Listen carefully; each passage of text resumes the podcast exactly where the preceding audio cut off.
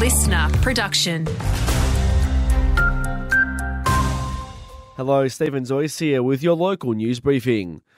Wagga Council has responded to critics who claim not enough is being done to improve the water quality in Lake Albert. It concedes there's no time frame on building a new pipeline to stop the lake from drying up, with planning and design work still underway.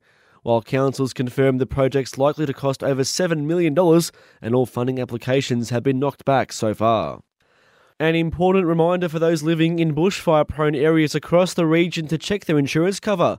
You can do a free checkup on Legal Aid's website to see what you're covered for.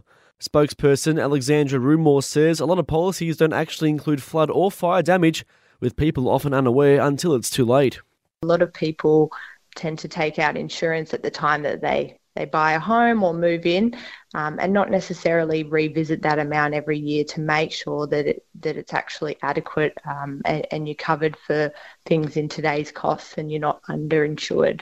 A pipeline of allied health workers is on the way to our region. It's part of the Rural Allied Health Educator Program. Health Minister Ryan Park says by bringing clinical educators on board, it'll boost the number of student placements.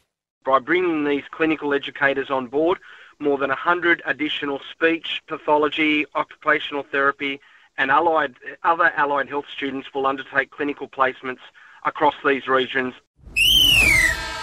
to sport now, and Shane Van Gisbergen and Richie Stanaway have claimed a dominant Bathurst 1000 victory, etching their names into history as just the second New Zealand duo to win the great race. It came on the 60th anniversary of the event, the pair claiming the victory in front of 204,000 spectators, the third largest crowd ever. And Claudia Barden has re signed as Hawks head coach for next season after capping her first Farrer League campaign at the club with a best and first win on Saturday night. She propelled East Wagga Kooringal from 8th on the ladder to 3rd, with their finals run only ending in the prelim.